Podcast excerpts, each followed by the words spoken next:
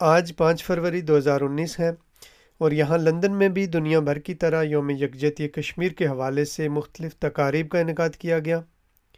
اس سلسلے میں سب سے بڑی تقریب کل شب برطانوی پارلیمنٹ کے ہاتھے میں ہونے والی انٹرنیشنل کشمیر کانفرنس تھی۔ اس کے علاوہ آج برطانوی وزیر اعظم کی رہائش گاہ کے باہر ایک بہت بڑا مظاہرہ کیا گیا، جس میں ہزاروں کی تعداد میں لوگوں نے شرکت کی اور کشمیریوں کے ساتھ یکجہتی کا اظہار کیا۔ کل شب ہونے والی تقریب میں مقررین نے اس عزم کا اظہار کیا کہ مظلوم کشمیریوں کو تنہا نہیں چھوڑا جائے گا۔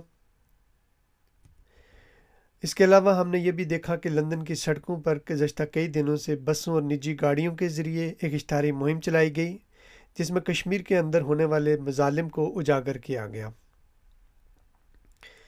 برطانوی پارلیمنٹ میں ہونے والی کشمیر کانفرنس میں جن رہنماؤں نے خصوصی شرکت کی، ان میں برطانوی پارلیمنٹ کے ممبران کی بڑی تعداد کے علاوہ پاکستان اور دنیا بھر سے آئے ہوئے رہنما شامل تھے۔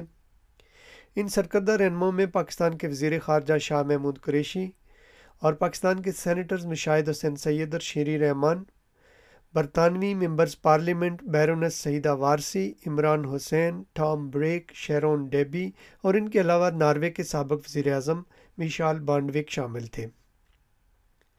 ان کے علاوہ سابق senator Australia Lee Rhiannon, vice chairperson I P C H R doctor Rehana Abdullah, اور ان کے علاوہ برطانوی پارلیمنٹ میں کے اندر all parties parliamentary Kashmir group کے ارکان کی اچھی خاصی تعداد بھی موجود تھی۔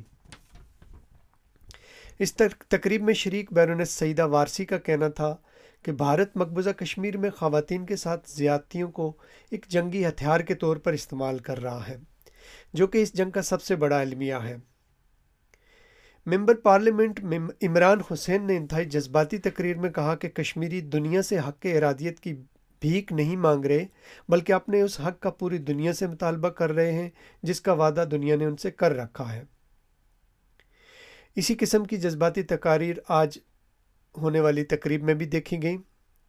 خاص طور پر جو احتجاجی مظاہرہ ہوا، اس میں ہزاروں افراد نے شرکت کی اور کشمیر میں ہونے والے ظلم و زیادتی کے خلاف آواز بلند کی۔ جبکہ اس سلسلے میں یہاں ایک مقامی ہوٹل میں ایک تصویری نمائش کا انعقاد بھی کیا گیا۔ یہاں یہ ذکر کرنا ضروری ہے کہ اس طرح کی تقریبات یہاں لندن میں پہلے بھی ہوتی رہی ہیں اور پاکستان کی موجودہ حکومت کے دور میں برطانیہ میں یہ پہلا موقع ہے کہ اتنی بڑی تعداد میں کشمیر کاز کے لیے کام کرنے والے لوگ جمع ہوئے ہیں۔